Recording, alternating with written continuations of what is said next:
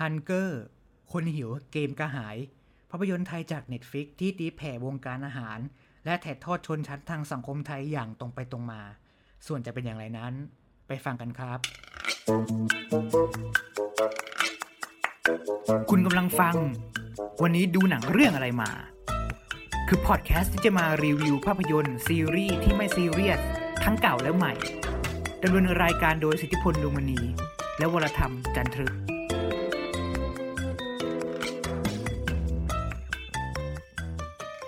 สวัสดีคุณผู้ฟังครับ พบกับวันนี้ดูหนังเรื่องอะไรมาพบกับผมสิทธิพลดวงมณีครับ ผม WC Warm ครับ คุณผู้ฟังฮะ คุณผู้ฟังเคยหิวแล้วพยายามเลือกร้านอาหารไหมครับ ว่าคุณกำลังจะกินอะไร อย่างเช่น คนบางคนอาจจะอยากไปกินไฟดิเนิ่งคนบางคนอาจจะกินฟาสต์ฟู้ดหรือคนบางคนอยากจะกินแค่อาหารสตรีทฟู้ดข้างทาง นี่เป็นสิ่งที่วัดบรรทัดฐานของคนในสังคมได้เลยว่าเราจะกินอะไรดี คนอย่างคนรวยอาจจะเลือกได้เยอะมากหน่อย ส่วนคนจนอาจจะเลือกได้ได้แค่ไม่กี่อย่าง นี่คือเป็นธีมหลักๆของภาพยนตร์เรื่องใหม่ของเป็นหนังไทยจาก Netflix ก็คือ Hunger คนหิวเกมกระหายนั่นเองนะครับ ถ้าเป็นคุณ WC Warm ฮะ ถ้าหิวคุณอยากอยากอยากจะกินอะไรครับ ผมก็แค่ street food ธรรมดาครับเออเหมือนกัน แค่หายแค่หายใจก็จนแล้วครับ ใช่นะนั่นนั่นก็เป็นประโยคหนึ่งในหนัง ซึ่ง ตอนที่เราดูครั้งแรกอุ้ยน่าสนใจมากเลยนะ เพราะว่าใช่ตอนที่ตอนที่ trailer ปล่อยออกมาเนี่ยว่าว่าเอ้ยหนังเรื่องนี้เป็นหนัง Netflix แล้วก็คุณคงเดชจตุรรัศมีที่ทำ Where We Belong ทำ Faces of Anne เขียนบทด้วย ซึ่งเป็นผู้กำกับที่อ่าพวกเราชื่นชอบกันอยู่แล้ว แล้วเขามาเขียนบทหนังเรื่องนี้ แล้วก็ควบคุมการสร้าง มันก็เลยทำน่าน่าสนใจไปหมด แล้วก็การคัดเลือกนักแสดงอย่างพี่ปีเตอร์นพชัยกับออกแบบชุด ออกแบบมาเล่นชุติมนต์โอ้ยออกแบบชุติมนต์มาเล่นกันเนี่ยยิ่งน่าสนใจเข้าไปอีก อืม ตอน trailer เปิดออกมาแรก ตอนแรกเราจะคิดซ้ำว่า เอ๊ะ มันจะเหมือนเดอะเมนูหรือเปล่า หนังที่ หนังเป็นหนังฮอลลีวูดที่น้องจอยเล่นนะซึ่งซึ่งเรื่องเรื่องนั้นเราไม่เราขอไม่เล่าแล้วกัน แน่นอนว่าเนื้อหาคนละเรื่องอยู่แล้ว อันนั้นจะเป็นหนังครับสยองขวัญหน่อย แต่อันนี้จะเป็นหนังระทึกขวัญ ตอนตัวอย่างแรกที่ปล่อยออกมาเนี่ย รู้สึกยังไงบ้างตอนแรก ผมคิดว่ามันเป็นหนังระทึกขวัญเหมือนกันนะเอาจริงๆนะคือผมอะไม่ได้ดูตัวอย่างอะไรเลย อืมคืก็อคือปล่อยมาก็ดูเลยไม่เหรอใช่ครับ ไม่อืมไม่ดู trailer ไม่ดูคนเขียนบท คือเห็นแค่แค่โปสเตอร์ตามที่เขาอืม PR ออกมา แค่นั้นเองอืมฮึเอ่าสุดท้ายแล้วก็เอ้ยเรามีเวลาว่างเราก็เลยลองเปิดดูเพราะหนังมันเข้า เอ่อใช่ใน Netflix เราก็พอดีเปิดดูเลยอืมอืมใช่ใช่ เออพอเราดูแล้วปุ๊บก็ ก็ในส่วนตัวนะ พอดูอืมแล้วอะรู้สึกว่าแบบ มันคือหนังที่ทำออกมาเพื่อแบบเสียดสีสังชนชั้นคมเออเสื้อเสียดสีสังคมเลยโดยเฉพาะอะในช่วงอืมในช่วงเอ่อแรก ๆ กับช่วงกลางๆอะอืมฮึแต่พอช่วงองค์สุดท้ายอะมันกลายเป็นเอ่อละครคุณธรรมขึ้นมาซะงั้นโอเคอะโดยส่วนตัวนะโดยอะส่วนตัวอ่าอ่าเอออะก่อนที่เราจะไปชำแหละหนังกันอะถ้าคุณคุณผู้ฟังถ้ายังไม่เคยดูเรื่องย่อมันประมาณว่า อ่าออกแบบเนี่ยเขาเล่นเป็นใครนะเขาเล่นเป็นออยใช่ไหมเป็นออยอ่าใช่ที่ทำร้านอาหารสตรีทฟู้ดอยู่ก็คือผัดซีอิ๊วรัดหน้าอะไรพวกเนี้ยอ่าใช่แล้วจู่ๆก็มี เรียกว่าไงดีเป็นผู้ซูช่วยเชเชฟฟซูเชฟเชเรียฟกว่าคนซูหนึ่งเชฟอ่าอืมซูเชฟคนหนึ่งไป ทานอาหารร้านเขาแล้วพบว่า ผู้หญิงคนนี้มีพรสวรรค์ที่จะสามารถช่วยทีมฮังเกอร์ก็คือเขาเรียกว่าอะไรอะเป็นเป็นเชฟเป็นรับ ทำอาหารฝ่ายดิเนิ่งอ่าอะไรเขาเรียเงี้กยว่าเป็นคือตัวด้วยเอ่อบทบาทของออยอะคือเออเขาแบบเก่งการผัดการใช้กระใช่ทะใช่ซึ่งในทีมฮังเกอร์เนี่ยตามเรื่องเนี่ยคือเขาขาดคนพอดีใช่อ่าเขาก็เลยว่าเอ้ยเห็นออยมีความสามารถนี้ก็เลยดึงเข้าชักมาชวนอยู่มาร่วมทีมชักด้ชววยนมาอ่าอ่าประชัมาณกชวนนั้นมา ซึ่งออยก็ไปร่วม แล้วก็พบว่าเฮ้ยมันไม่ง่ายอย่างที่คิดเลย ซึ่งใช่หัวหน้าทีมของทีมฮังเกอร์ก็คือเชฟเชฟพอลรับบทโดยพี่ปีเตอร์ ซึ่งหลายคนที่เคยดูการแสดงกันไปแล้วก็พบว่าพี่เขาสุดยอดมาก แล้วครั้งนี้ใช่เข้ามาเล่นเป็นเชฟสุดโหดด้วย ซึ่งใช่มันก็น่าสนใจเข้าไปอีก เพราะฉะนั้นหลังจากที่เชฟออยเข้าไปอยู่ในเอ่อทีมฮังเกอร์แล้วเนี่ยก็พบว่าจริง ๆ แล้วอาหารเนี่ย ผู้คนอะ ไม่ได้ต้องการที่จะอยากกินอาหาร เพราะว่ากินแค่อิ่มหรอก แต่กินเพื่อวัดฐานะตัวเอง นี่คือสิ่งที่เขาใช่ค้นพบว่าจริง ๆ แล้วการการทำอาหารมันไม่ใช่กินแค่อิ่มแค่อร่อยหรืออะไรนั้นมันเป็นการวัดคุณคุณค่า วัดฐานะ ฐานันดรทางสังคมนั่นเอง ซึ่งใช่เรื่องราวก็มีแค่นี้ ตอนแรกหลังจากดูจบนะความรู้สึกแรกเลย ครึ่งครึ่งแรกของหนังเนี่ยเราอยากจะบอกว่าเฮ้ยเราชื่นชอบมากนะอืมการเอาอาหารมาเล่าเป็นชนชั้นทางสังคมเนี่ยเพราะว่ายังไม่มีอาหารเรื่องไหนมา ยังไม่มียังไม่ยังไม่มีภาพยนตร์เรื่องไหนทำเอาเรื่องอาหารเนี่ยมาวัดชนชั้นทางสังคมมาก่อนใช่ในไม่ถึงในในหนังไทยนะอ่าครับ ซึ่ง ไอ้ตรงเนี้ยทำได้ดี คือเราเราตามงานพี่คงเดชมาอยู่ตลอด เราจะพูดว่า เราจะสังเกตว่าเขาจะพูดถึงการเมือง พูดถึงประชาธิปไตย พูดถึงฐานันดรทางสังคมไทยครับ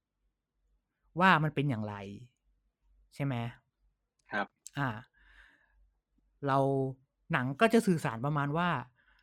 คนคนจนอะ กินก็แค่ให้อิ่ม กินเพื่ออยู่ แต่คนรวยอะ ยอมกินอะไรที่มันแย่ๆอะแต่มันวัดคุณค่าทางสังคมว่าตัวเองรวยอะก็ยอมกินอะไรประมาณเนี้ยใช่อ่าซึ่งตรงเนี้ยทำออกมาแบบชัดเจนเลยดูจากเทรลเลอร์ก็ดูออกอะนะอ่าแต่พอถึงองค์สุดท้ายหรือว่าใกล้ฉากจบเนี่ย เรารู้สึกว่ามันจบห้วนไปหน่อย มาตายตรงเนี้ย มาตายตรงอะช่วงช่วงสุดท้ายนี่แหละใช่ว่าแบบจบจบอย่างนี้จริง ๆเหรอวะอะไรเงี้ย ทั้งที่ปูมาแบบค่อนข้างยิ่งใหญ่มากสำหรับคุณวีซีวอมรู้สึกยังไงกับกับกับหนังเรื่องนี้มาก ก็อย่างที่เอ่อพูดไปช่วงแรก ๆ แล้วเนาะคืออย่างช่วงช่วงแรกอะช่วงองค์แรกกับช่วงกลางอะเรารู้สึกอืมว่า เอ้ยมันมันเสียดสีสังคมแม่งชัดเจนมากเลย แล้วก็อืมอืมด้วยเนื้อหาของเรื่องเนี่ยโอ้โหรู้สึกสนุกมากเลย อืมอืมแต่พอมาตอนจบเนี่ย เรารู้สึกว่ามันจบแบบละครคุณธรรมไปหน่อยเรารู้สึกว่าสิ่งที่ปูออกมา สิ่งที่วางพล็อตเรื่องออกมา ทุกสิ่งทุกอย่างการกระทำของตัวละครที่ผ่านมามัน มันมันดูแบบอ้าวแค่นี้เหรออืมจบแล้วใช่ แค่นั้นเองแค่แค่รู้สึกขัดใจในช่วงช่วงฉากจบในช่วงท้ายๆนั่นแหละชื่อคือช่วงองค์สุดท้ายนั่นแหละ ใช่อืมเราเป็นคนดูเหมือนกันก็รู้สึกเสียดายว่าหนังจบง่ายไปหน่อยครับหนังตายตรงนี้เอง อันนั้นอะเราช่างกันมันไป แต่สิ่งที่พิเศษในหนังก็คืออย่างหนึ่งคือดนตรีประกอบเรารู้สึกว่ามันสนุกนะช่วงแรกๆอะใช่แล้วฟังอารมณ์ผมมันอยากบอกกันเลยว่า คือผมอะผมชอบองค์ประกอบทุกอย่างมันทั้งหมดเลยอะอืมไม่ว่าจะเป็นอ่านักแสดงภาพอืม เอ่อซาวด์ประกอบคือทุกอย่างแบบเราเรารู้สึกชอบหนังเรื่องนี้มากเลยคือรู้สึกว่าอืมหนังไทย เออมันมันมันค่อนข้างยกระดับขึ้นมาอีก step หนึ่งใช่ คือรู้สึกว่าเออ แบบภาพสวย sound ดีนักแสดงดีอืมบทก็ก็คิดว่ามันก็คงภาพรวมอะมันดีมามาแล้วแหละอืมอ่ามันแค่มาโชคร้ายตรงนี้ว่าเออจากองก์ท้ายมันไม่ดีแค่นั้นเอง ใช่เนี่ยมันมันมันเสียดายตรงนี้นี่เอง ใช่ แต่อย่างที่บอกคือ production อะไรทุกอย่างเนี่ย มันดูเป็นมันใหญ่ขึ้น อ่า อ่า เพราะว่าเพราะว่ามันเป็นหนัง original Netflix ใช่ไหมแล้วมันฉายทั่วโลกด้วยอะเพราะฉะนั้นใช่ production เล็กๆมันก็ก็ยังไงยังไงอยู่ เราเราไม่ทราบหรอกนะว่าทุนสร้างมันเท่าไหร่แต่ว่า มันทำออกมาค่อนข้างที่จะแบบเออดูดู go inter ดูหนังไทยดูดูต่างประเทศไปได้ แต่ใช่เราเราสังเกตได้ว่าหนังไทยหรือซีรีส์ไทยที่เป็น original Netflix เนี่ยเรารู้สึกว่า มันตกม้าตายเกือบทุกเรื่องเลยนะ ไม่มีหนังเรื่องไหนที่เรารู้สึกว่า โอ้เรื่องนี้ไปสุดเลยครับ หนัง เรื่องนี้มันโอ้โหมันสุดยอดไปเลยสามารถชิงออสการ์ได้เลยเงี้ย ไม่มีสักที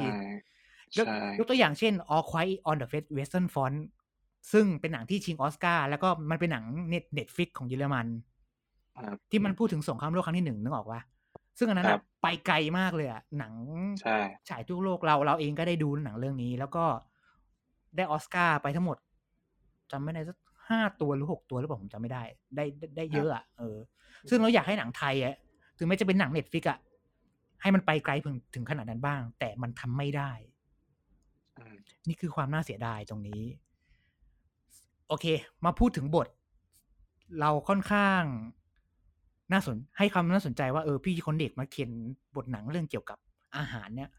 แกต้องศึกษาข้อมูลเรื่องพวกนี้มาเยอะเหมือนกันนะ เรื่องรายละเอียดครับเกี่ยวกับการทำอาหารอะไรพวกเนี้ย การซอยผักการหั่นเนื้อต้องว่าต้องใช้มีดอะไรอะไรยังไง ใช่ เออเออเออคือรู้สึกแล้วก็เก็บตอนดูอะรู้สึกก็คือมีอีสเอ็กก็คือมีเชฟจริงใช่ๆเข้าใช่มาร่วมมีบทบาทในอ่าในหนังเรื่องนี้ด้วย ก็รู้สึกว่า เออ เขาก็คือเขาตั้งใจทำแล้วก็อืมเออเรามั่นใจได้เลยว่า เออ มีเชฟจริง ๆ เขาประกบอยู่แล้วเพื่อทำให้อืมหนังเนี่ยมันสมจริงมากยิ่งขึ้น ใช่ใช่ เหมือนจะมีเชฟจากจากเอ่อรายการ Master Chef มานะผมใช่จำชื่อเขาไม่ได้ผมจำชื่อเขาไม่ได้จริงเพราะผมก็ใช่ดูบ้างดูดูดูผ่าน ดูดูผ่านๆอะไรอย่างเงี้ยเออครับซึ่งแล้วก็อีกอย่างหนึ่งที่อยากจะพูดถึงก็คือเรื่องของการแสดง อันนี้ยอมรับเลยว่าทุกคนตีบทแตก แม้กระทั่งใช่คนที่มาเล่นเป็นเชฟแกก็เล่นออกมาได้เนียนนะใช่ เออ โดยเฉพาะออกแบบเนี่ย แต่รู้สึกว่าออกแบบไม่เล่นเรื่องนี้เนี่ย ในใน YouTube ของ Netflix ก็ได้เห็นนะเนาะเบื้องหลังการต้องไปฝึกหัดฝึก หั่นผักหั่นเนื้อผัดอะไรพวกเนี้ยแม้กระทั่งพี่ปีเตอร์เพราะว่าพี่ปีเตอร์เขาบอกว่าชีวิตเขาห่างไกลจากการทำอาหารมาก เพราะแกก็ต้องไปร่ำเรียน แล้วก็ไปเพิ่มน้ำหนักด้วยเขาบอกว่าเชฟเนี่ยคือพี่ปีเตอร์แกผอมไงครับ แต่การแต่คนที่เป็นเชฟต้องมีน้ำหนักต้องมีนี่หน่อยแกก็ไปเพิ่มน้ำหนักขึ้นมา แต่ก็ยังคงความน่ากลัวออกมาอยู่บ้างนะอ่าซึ่ง โดยเฉพาะพี่ปีเตอร์แล้วรู้สึกว่า แกเหมือน Darth Vader อะอ่าออกมาถ้าให้เปรียบฉกเทียบง่ายๆอะก็อืมผมรู้สึกเหมือนหนังวิสแลปมากกว่าก็คือ Whip ที่เป็น Patch เอ่ออมเอ่อเป็นอ่าหนังที่แบบเอ่อดนตรีอะเนาะที่เขาตีอ่ากลองแล้วก็มีเหมือน director ใช่เป็นโค้ชคอยแบบ คอยอืมสอนคอยอะไรเงี้ย คือให้โทนนั้นอะให้ความรู้สึกโทนนั้นเลยอะใช่ rushing or dragging จำได้เลย แล้วก็ตบจริงแต่แต่อันนั้นโหดกว่า อ่าครับอันนั้นโหดกว่าเชฟพอลนี่ยังพื้นๆ อยากจะบอกว่าจริง ๆ แล้วเนี่ยเชฟเชฟเชฟพอลไอไอความโหดที่แสดงออกมาในหนังเนี่ยเขาเขามีปมในใจอยู่นะอย่าถ้าอยากถ้าอยากรู้ก็ต้องไปดูในหนังว่าทำไมเขาต้องมาดุดันอะไรขนาดนี้ว่าทำไมต้องซีเรียสเกี่ยวกับอาหาร และทำไมถึงมีมุมมองทางด้านอาหารที่เกี่ยวข้องว่า อาหารมันสำหรับคนรวยไม่ใช่สำหรับคนจนที่เขาทำอะ แล้วก็หนังเรื่องนี้เนี่ยก็เป็นปรากฏการณ์จากบนเด็กฟิกหลาย ๆ ประเทศ ถึงขั้นติด trend top อันดับหนึ่งเลยนะใช่น่าน่าน่าตกใจมาก ซึ่งบ้านเราก็ติดเทรนด์อันดับหนึ่ง มีการพูดถึงเหมือนในกันโซเชียลใช่แล้วก็มีแล้วเรื่องอืมแล้วก็มีเรื่องเกี่ยวกับความเห็นที่ไม่โอเคสำหรับบรรดาเชฟ บอกว่าหนังเรื่องนี้ทำออกมาแล้วไม่เคารพความเป็นเชฟอืมเราก็รู้สึกว่าแบบ เราก็เราก็ไม่ใช่เชฟอะเนาะอือฮึก็รู้สึกว่ามันมันมันขนาดนั้นเลยเหรออะไรอย่างเงี้ยครับเออเราก็เลยรู้สึกว่า มันมันก็เป็นแค่หนังอะอืมไม่ได้ใช่หนังเรื่องนี้ไม่ได้จะแบบว่า เจาะลึกชีวิตเชฟ หรือว่าการทำอาหารอะไรขนาดคือเราไม่รู้ไงว่า เชฟจริง ๆอะแกหัวฟัดหัวเหวียงเหมือนในหนังหรือเปล่า เพราะว่าคนเดียวที่เราเห็นก็คือกอร์ดอนแลมซี่จากรายการ Hell Kitchen อ่านึนึกออกไหมที่เป็นครับรายการทีวีดังอันดับหนึ่งทางต่างประเทศที่เขาด่ากันหยาบคายอะไรขนาดนั้นอะนั่นนั่นคือคนเดียวอ่าที่เราเห็น แต่เราไม่รู้ชีวิตจริงของอย่างอย่างเชฟเอียนอะไรเงี้ย ตอนทำอาหารแกด่าลูกน้องมั้งหรือเปล่าเนี่ยเราก็ไม่มั่นใจ ครับ นั่นแหละ นี่คือสิ่งที่ก็ยังถกเถียงกันอยู่ว่ามันไม่เคารพความเป็นเชฟยังไงถ้าใครมีแล้วคก็วามที่รู้เห็นก็คือรีวิวอะมันหลาย ๆ เพจหลาย ๆ เจ้าเนี่ยก็คืออมเสียงแตกนะนะเสียงก็คือแตกหมายความมากว่า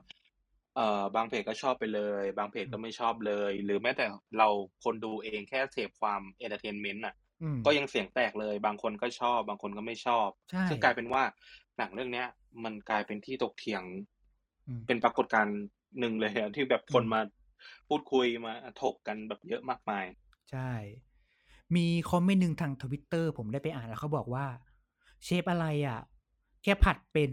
อย่างเดียว แต่หั่นผักไม่เป็น แล้วก็ได้เป็นเชฟซะแล้วนะใช่ไหมมันดูแบครับบ มีความเหนือเหนือเหนือจินตนาการอยู่เหมือนกันแบบ คุณแค่ผัดแค่นี้แล้วคุณได้เป็นเชฟแล้วเหรอเอออ่าคือตัวละครตัวละครออยเนี่ยอนาอนาคตครัเขาบจะได้เป็นเชฟอะบอกแค่นี้ บอกแค่นี้อ่าเออเออซึ่งอันนี้ก็แบบทุกคนก็แบบ what ได้เหรอ แบบนี้ก็ได้เหรอ เออ เป็นไปได้ยังไงนั่นแหละ นั่นคือสิ่งที่หนังถ่ายทอดออกมา ซึ่งเราค่อนข้างเสียดาย บอกตใช่รงๆว่ามันเสียดายจริง ๆ มันพลาดไปตรงนี้นี่เอง ถ้าทำออกมาดีดีกว่าเนี้ย หรือว่าเสียดสีสังคมไปเลยไปให้มันสุด เราก็จะเราก็จะได้รู้ว่าเออสังคมไทยมันเป็นยังไงนึกออกไหมพูดมันตรงๆไปเลย เออใช่ใช่ ซึ่งนั่นแหละหลังจากดูจบปุ๊บ ผมก็ฉุกคิดเหมือนกันนะว่าเออจริง ๆ แล้วเนี่ยสังคมไทยมันก็วัดกันที่อาหารเหมือนกัน ตรงที่เวลาเราดูอย่างเราดูการ MasterChef หรือว่า Top Chef อะไรเงี้ยอาหาร fine dining โอ้โห อย่างหรูเลย แต่จริง ๆ กินกินไปก็ไม่ได้อิ่มอะ แต่มาวัดกันที่ฐานะไงใช่คนรวยคงไม่ไปกินก๋วยเตี๋ยวเรือหรือว่าไปกินบะหมี่ชายสี่หมี่เกี๊ยวหรอกจริงไหมใช่ อืม เนี่ยหนังเขาพูดประมาณตรงนี้ มันมันก็มีความเหมือนเหมือน Parasite เนาะแต่แบบเป็นในแง่ของของอาหาร ใช่ครับแล้วก็ใส่ความดูดันแบบหนังเรื่องวิดแพชเข้าไป ใช่ครับนี่คือความสนุกของหนังเรื่องนี้ ครับ ครับผม ซึ่งอยากจะบอกคุณผู้คุณผู้ฟังว่า จริง ๆ ถ้าอยากดูหนังเรื่องนี้ให้สนุกก็ ไม่ต้องคิดอะไรมาก นะฮะ ก็ดูนั่นแหละ แล้วก็ประเด็นหลัก ๆ ก็คือ อยากให้พูดถึงสังคมไทยแค่นั้นเอง ว่าแบบ เออ มันเหลื่อมล้ำนะ มันใช่อย่างนี้นะเออ มีนักแสดงคนหนึ่งที่เรารู้สึกว่า ช่วงนี้หันไปทางไหนก็เจอแต่เขาก็คือเอม เอมที่รับบทเป็น เป็นคนมาจีบออยอะที่เล่นใช่เป็นเพื่อนอะ เหมือนเป็นเป็นเพื่เพื่ออนนเรียนมหาลัยด้วยกันใช่อยู่บ้านใกล้กันอะไรใช่ คนนี้ก็เล่นหนังเรื่องขุนพันธ์ด้วยใช่ปะใช่ปะใช่ครับ เออ ซึ่งในวงการหนังไทยหรือซีรีส์ไทยเนี่ยเราจะเห็นหน้าหมอนี่บ่อยมาก ใช่ คือเรื่องหลักบาเนี่ยเขามีผลงานเยอะมาก ใช่ คือเอาง่ายๆคือที่ตอนเนี้ยที่ผลงานเขา on air อยู่ตอนเนี้ยก็เกือบสามเรื่องแล้วนะ ก็คือหนึ่งเลยเนี่ยก็คือ The Hunger อ่า หนึ่งแล้วใน Netflix อ่า สองคือขุนพันธ์ที่เอ่อมีการนำกลับมาฉายลงอีกรอบหนึ่ง อืม แล้วก็เรื่องเอ่อแสแสงงกกระระสืสืออสองสองอืม ที่ยังอยู่ในตอนนี้ คือตอนเนี้ยผลงานพี่แกโอ้โหเรียกว่าเยอะมาก จะหนักจะเต็มเลย ใช่ใช่ซึ่งเราก็ติดตามอยู่ว่าเออผู้ชายคนนี้จะนำเสนอ หรือจะไปแสดงหนังเรื่องไหนบ้างเราจะตามไปดู ซึ่งน่าน่าซึ่งเป็นนักแสดงคนหนึ่งนะรุ่นใหม่ที่น่าสนใจ อีกคนใช่ฮะนะฮะโอเค เดี๋ยวเราจะมาสุดท้ายอยากจะพูดถึง เอ่อเรียกอะไรเดียอาหารชนิดหนึ่งที่ชื่อว่าผัดงองแง ครับ โอเค คุณก็รู้ใช่ไหมว่าผัดงองแง ผัดงองแงเนี่ยทำให้คนอยากไปกินปลาซีอิ๊วมากเลย ถึงขนาดใช่มีผลิตภัณฑ์ยี่ห้อยี่ห้อหนึ่งทำซีอิ๊วสูตรหนึ่งมามาขายเลยสำหรับคนที่อยากกินผัดงองแงใช่เออเนี่ยแหละก็คือความครีเอทีฟการขายเก่งของ Netflix นะฮะที่สามารถต่อยอดจากภาพยนตร์สู่กะสู่การสร้าง product ชิ้นหนึ่งขึ้นมาได้ใช่และยังไม่รวมบิลบอร์ดอะไรต่างๆ หนึ่งที่ Netflix ทำขึ้นมาเพื่อใช้โปรโมทอืมภาพยนตร์เรื่องนี้ คือเรื่องการ PR ของ Netflix นี่คือ โอ้โหอืมเขาเล่นใหญ่อยู่แล้ว ใช่เล่นใหญ่มาก อืมอืม โอเคครับ ก็ Hunger ฉายแล้ว Netflix หลายประเทศ ก็ไม่ว่าคุณจะอยู่มุมไหนของโลกก็สามารถดูหนังภาพยนตร์ภาพยนตร์เรื่องนี้ได้ อย่างสนุกสนานใช่แล้วก็หวังว่าคุณจะหาผัดงองแงมากินนะครับฮันเกอร์คนหิวเกมกระหาย อาจจะไม่ใช่ภาพยนตร์ที่ถูกใจคนทุกคน แต่สุดท้ายแล้วฮันเกอร์ได้พูดความจริงว่า คนรวยไม่ได้หิวอาหาร แต่เขาหิวความหรูหราของอาหารมากกว่า